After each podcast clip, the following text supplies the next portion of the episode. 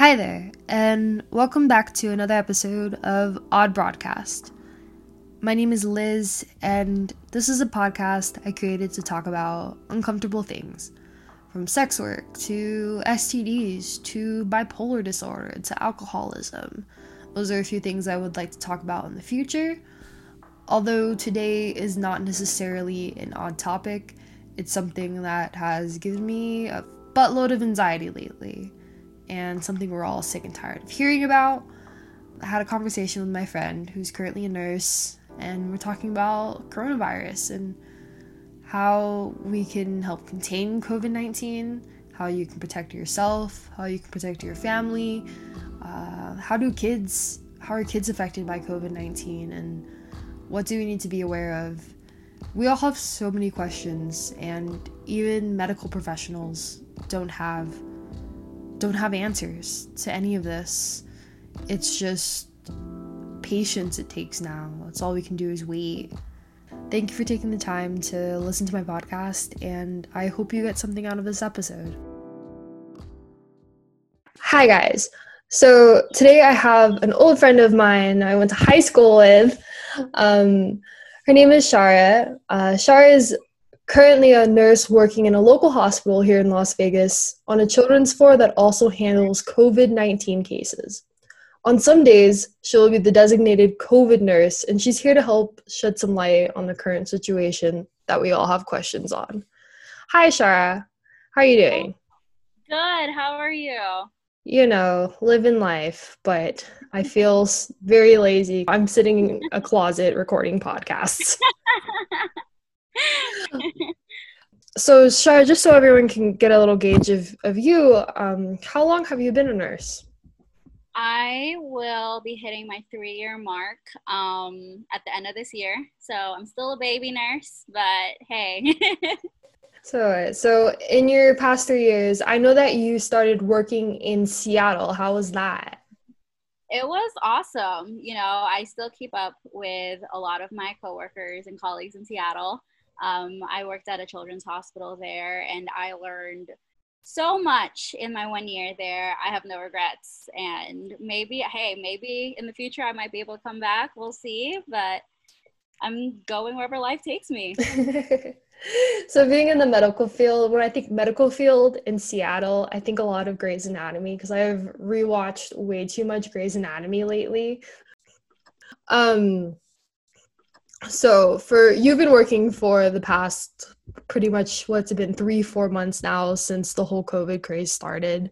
Mm-hmm. um so i wanted to ask you because i always am kind of haunted by the time when like school got canceled for me and we started to realize this shit's real. Like things are happening. Um so when did things start to hit you? Like, when did you stop and realize, wow, things are getting bad now? This isn't just the flu. Um, I'm gonna be honest with you. At first, I didn't take it as seriously as I probably should have. Um, when things were kind of just going a little crazy in China, um, when everything kind of started, I was thinking, you know, like, yes, it, it is a very serious thing, but it hasn't really hit us yet. It hasn't really hit any other countries yet. So it wasn't that big of a deal to me. And then things started going to Italy and Europe. And then all of a sudden it hit Seattle. And that's when I realized, you know, oh crap, like this is a very real thing. Um, and it just kind of spiraled from there where you know things started closing different states were shutting down no one was allowed to travel and i think that's when it hit but when it really hit home was when it started here and that's when everything just kind of it kind of set in place that you know this is now a reality not just in other people's lives that i knew but this is a reality now in my life exactly and you're on the the front lines of it so since you have colleagues in seattle um, and things I know started to shut down there before really anywhere else. Mm-hmm. Did they kind of tell you like, hey, things are we're putting in some more protocols right now and things are getting serious be prepared for it to happen in your city yeah um, uh, things were shutting down so fast there i think basically overnight things were starting to shut down and you know everyone was getting different. I, I well, I worked in a in a children's hospital there, so things kind of went a little differently with them. But I know for the adult hospitals in Seattle, a lot of them were starting to set up just designated COVID floors. A lot of them were opening up tents for, I guess, extra overflow room when um, things really started to get bad and we were doing temperature checks everywhere we were shutting or they were shutting down all the hospitals there so it was it was pretty crazy i see i see so what did what were you told inside of a hospital in order to protect yourself and to protect um, patients wearing masks yeah that was the first thing that they ever implemented in our hospital and it's just kind of snowballed from there um, I don't know how it is in different hospitals across the valley or even just across the nation, but for my specific hospital, we do temperature checks in and out of the um, hospital. So there's someone actually at the door getting your temperature. If you have a fever, you're not even allowed to come in, whether you're a visitor, whether you're a worker. Um, and we wear masks the whole entire shift. The only time we're able to take those masks off is basically when we're in our break room uh, on break and that's even if we have a break that day.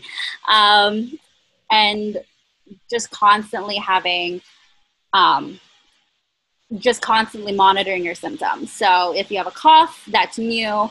Like for me, I have asthma, so I don't really see a cough as a symptom. When it starts getting worse is when the issue kind of starts. Um, mm-hmm. Shortness of breath, um, even if you have a fever, uh, they just monitor that. And if you have one, you get sent home immediately and you get a COVID test. And whether or not you get cleared, if you do get cleared, you come back. If you are positive for COVID, you can't work until you're negative. So, and it's it's pretty strict. Like it's an everyday thing that they're checking, right? It's an everyday thing. Mm-hmm. So, when you are the designated COVID nurse, what does your general day look like? On our floor, we have one specific nurse ideally that works with all of the COVID positive cases or all the rule out positive um, or, or, all the rule out COVID cases. Um, we get our designated uh, PPE, which is our personal protective equipment.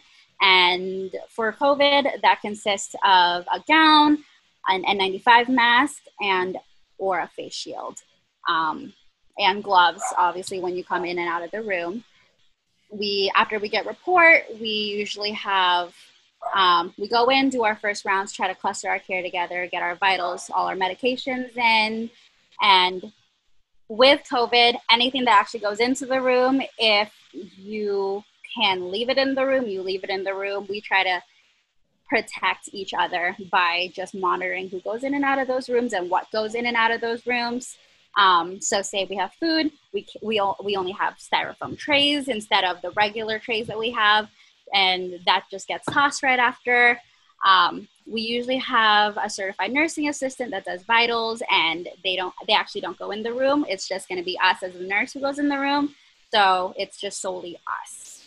Um, we have different treatments now that we're kind of testing out and seeing if it works or not, and clustering our care to make sure that we don't really have, you know, or that we don't really expose ourselves as much as we can and that's kind of how our day goes and so kind of throughout the day you're just taking all the precautions that you're trained for and just getting home and saying i hope it wasn't today that something slipped. Exactly. Um, it's it, it's kind of a little scary because i was taught in nursing school that um, personal protective equipment our ppe is disposable. And it hasn't really been the case so far and um, most of the world. Uh, our personal protective equipment actually, we end up having to, instead of throwing in the trash, we'll take it off, put it on a hook. Um, along with our masks, we'll put it on a hook. Our gloves are disposable, but those we kind of save. We have one per shift, which I heard in our case is actually really good because some people actually use it for multiple days at a time. Ugh. Yeah yeah. not best circumstances, but we got to do what we got to do. So when you were becoming a nurse, like what you were told is you hop you will have a different mask every day, and now it's just like there's not enough. So actually, every use. So oh, okay. go into a room, that's one mask. When you exit the room, you throw that out, and then when you go into the room again, you have another mask. Okay. Yes. so, my initial question was Have you seen children um, who have been affected by COVID? But obviously, you're on a, a COVID floor. Um, so, what I wanted to ask is what symptoms do children, let's say between the ages of 5 and 12, what symptoms will they experience versus maybe an adult in their 30s if, if the symptoms are different? It's actually really crazy because most of the cases with children don't respond or don't show in the way that you would think.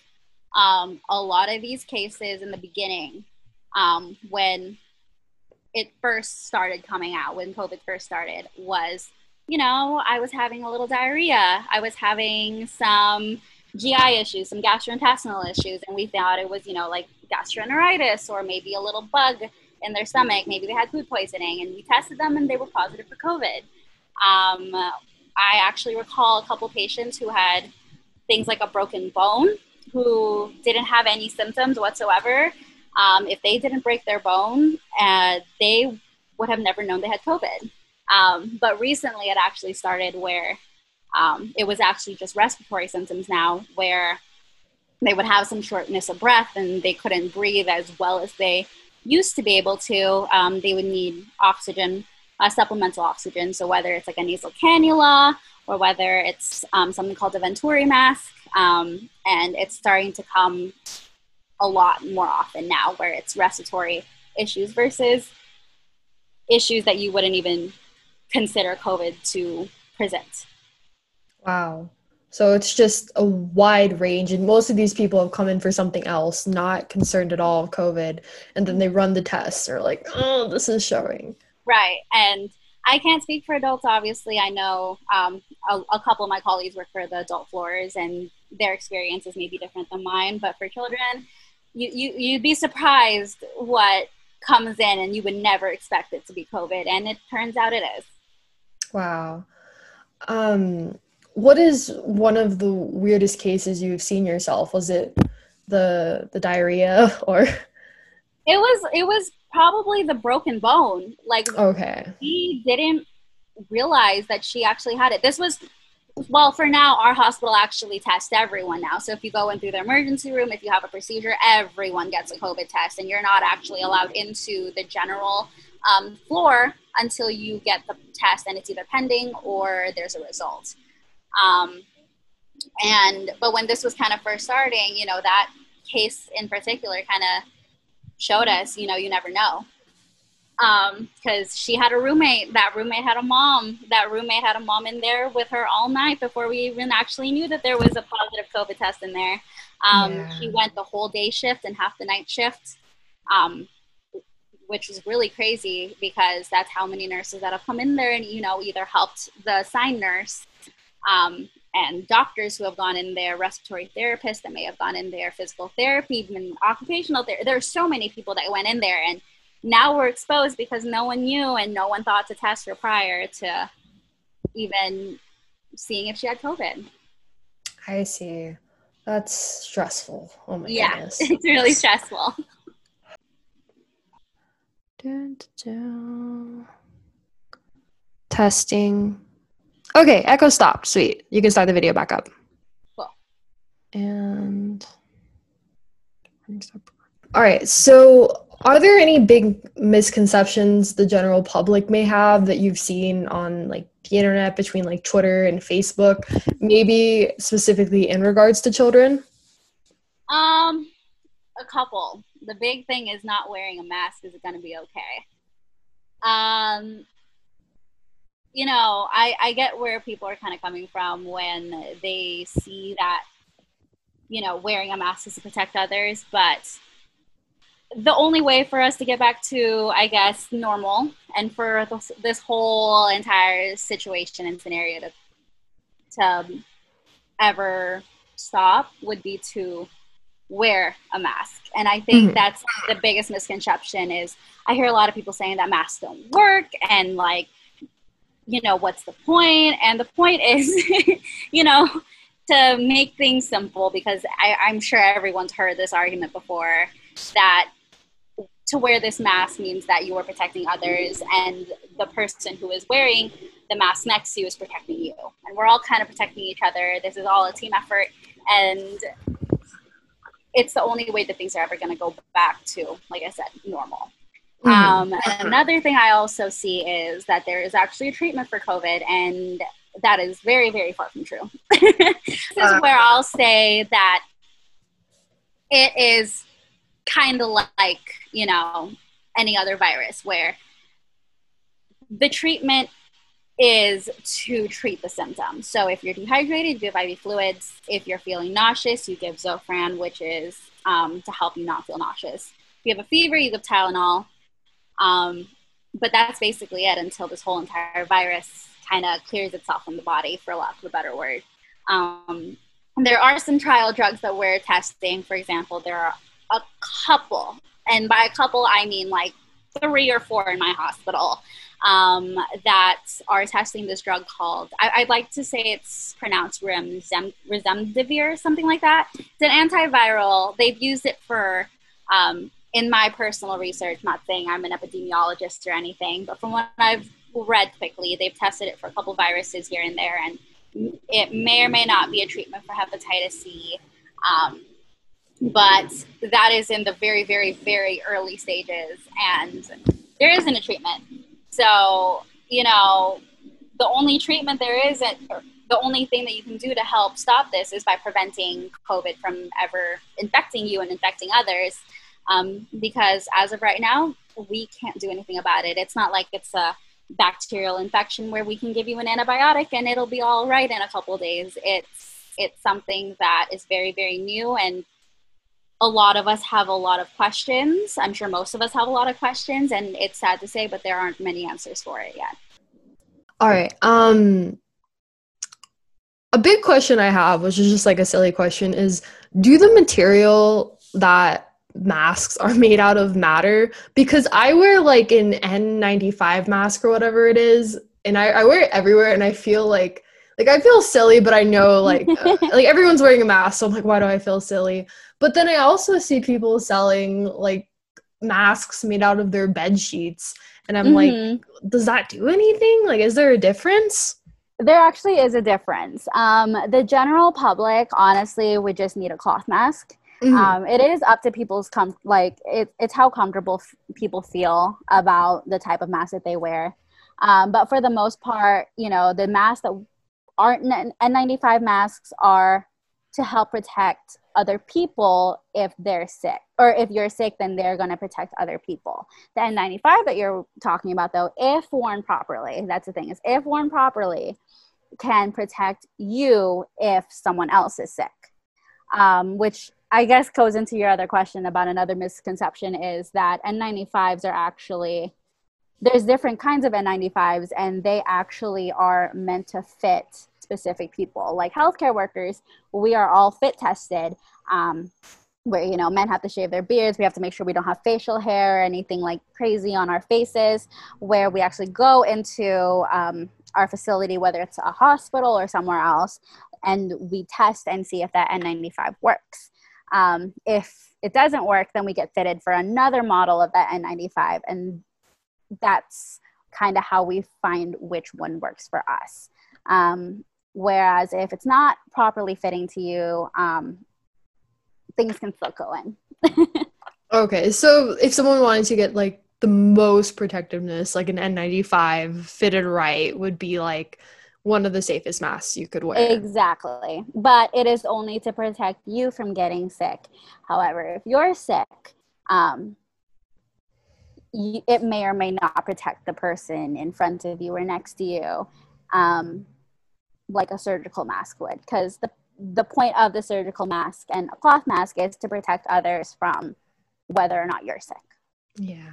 I I was telling my friends the other day I think the biggest mistake they made was telling Can you hear me okay? Yeah. Okay.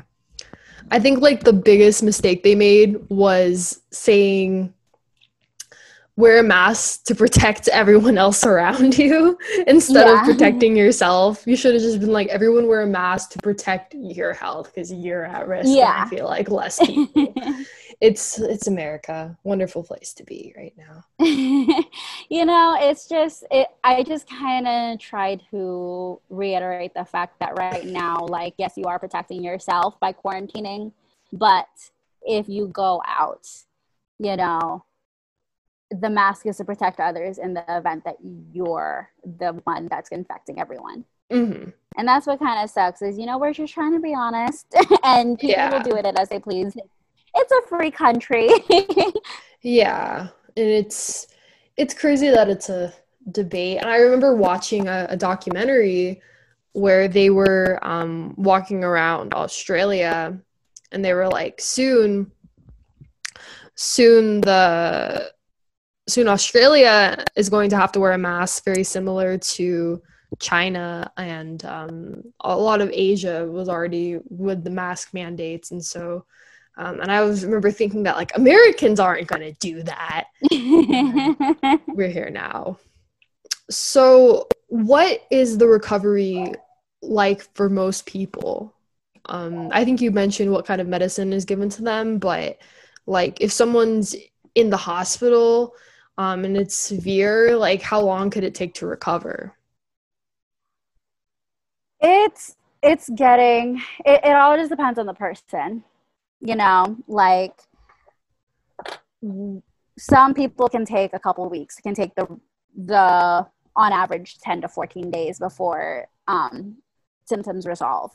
But there are a lot of people and um, some personal stories I actually know of that it actually takes them months for symptoms to resolve because you know their symptoms were just so bad that they ended up needing to get a ventilator. And you know who knows how long it's going to be before your lungs are able to um, work to the point where you're not going to need that ventilator anymore. Um, but you're still going to need assistance with other types of mechanical assistance. Um, and from then on it's just kind of training yourself and training your lungs and training your body to kind of go back to a, a place where you're able to get discharged and go home from the hospital. Whether or not it was back to where you came, uh, where you were before um, it it all just depends on the person which is the scary part is you just never know. It could take a couple days or it could take months. And awesome. some cases have been to the place have been in the place where it has taken months so since there are since there are like different people have different symptoms like most of my friends they're just really sick for like two weeks and some people just have like a runny nose um mm-hmm. some people mm-hmm. have no symptoms at all like yeah. they just have diarrhea and then they have covid which i feel like would be the worst one either of those but do you think that there are two strands of the like two different strands of the virus going around? Um honestly i wouldn't be surprised if there was. Uh, mm. i hmm. haven't heard anything about that yet but you know it is a virus and viruses tend to mutate very quickly. Um, and it would not surprise me honestly. I get that. Like i personally think there is which is the scary part. Like you could get a cold, could go to the ICU. You don't know. And I feel like every time I go to Walmart, I'm taking that chance. Yeah. Like, um all right, so a big thing that people bring up, especially recently now that the strip has opened up and everything, is the positive numbers have gone up. Obviously, because our testing has gone up. Like, there's definitely more testing sites compared to maybe two months ago. Um, mm-hmm but we're also watching a lot of people point out the death rate hasn't gone up as well. Um, is do you what from your perspective working in a hospital do you think that's just because because we just saw the numbers go up and we're waiting for that death number to catch up locally here in nevada? Or what can we really say about this is i think that the more time we have um, to see how this virus acts, the more we're realizing what works and what doesn't work. Um, but that also doesn't mean that just because the death numbers haven't gone up doesn't mean that the symptoms aren't as bad. We just we just know what to do before you know the worst happens. It's still a very big thing, and I was actually just um, a lot of our um, colleagues and I were talking about the fact that our ICU and our IMC and our med surg floor, which are our designated COVID floors, are all full. So yes, the num the death number may be lower, but that doesn't mean that this virus isn't still running rampant and it isn't still running or um, and ruining people's lives. Basically, I, I hate to say that, but it is.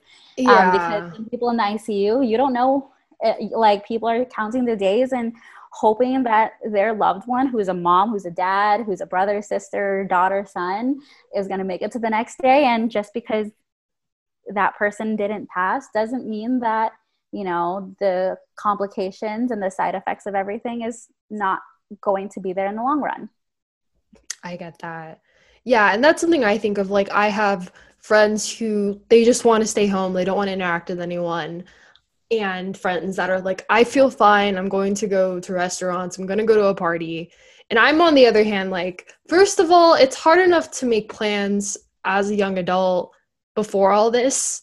Right. So then now I think like I don't want to like even if I I'm 23, I had to think about that. I'm 23. I'm not probably most likely not gonna die, but like if it's something that can give me pretty much pneumonia and we yeah. don't know, I I'm just going to not go. And so it's a it's a crazy thing. Like um I mean, I have it. I'm sure millions of people have it where you just wake up certain days and you're like, mm-hmm. wow, like what what is this? What What's where are we? On? Like Yeah, it's crazy because, you know, like and I understand that sometimes it, it that it is very very hard. And you know what? Like if you do choose to go out, that that's I I hate to say it, but people are going to continue to go out. People are going to yeah, we can't stop things. it at all. Right, but to be safe and to wear a mask, you know, like that's the least you can do. So, I guess specifically in regards to people with children, because I that's the main thing I think of is what if this virus was like a danger to children, not just every, not just those above maybe the age of 55 like what if this was a danger to children?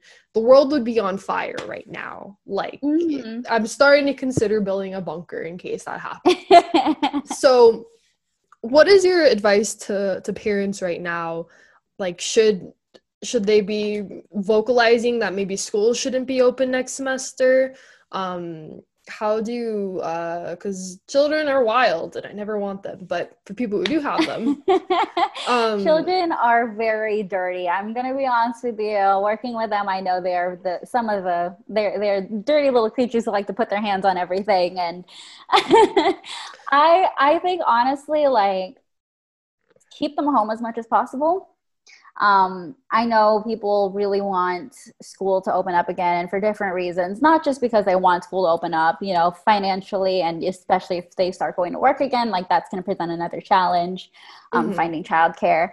So, like, ideally, I would really like there to be a way for us to safely implement going back to school without, you know, or with the measures of increased sanitation and um, just a way to even help support teachers if and if you know we end up just going straight to um, online learning just a way for us to be able to support the whole entire process of that happening where we can safely bring children to school without risking you know the whole entire school getting the coronavirus which you know is a is a very very real thing. I mean it's a very possible thing that could happen. Um, but if like just as, as, of the present day, you know, keep them home as much as possible if they do go out. Um, make sure they clean their hands really well. I try to, I have a dog, which I mean is not like a child whatsoever, but still kind of is. Um, whenever we end up going on a walk, I'll make sure, you know, that everything's clean and sanitized and I'll make sure like his kennel is clean and sanitize everything with a bleach wipe and just keep everything as clean as possible so the risk lowers. And you know dogs can't get the coronavirus but it's in the air and it can get onto their fur and you know he, he could come home and all of a sudden everything is infected because he has brought it into the house. And you just you just never know. It's it's better safe in my opinion than sorry. Um, mm-hmm. um, and i would hate to be you know i would hate to think of a child that either gets coronavirus or having a child bring coronavirus in from home from school if it does start and infecting and possibly making someone very very sick that lives in their household. Exactly. So what questions do you have? Being on someone who has to interact with people with covid um, based on your knowledge of science which is above most of the average average person like me, what questions do you still have that have not been answered yet? Um, I think a lot. It's it's a lot of questions that honestly the general public still has.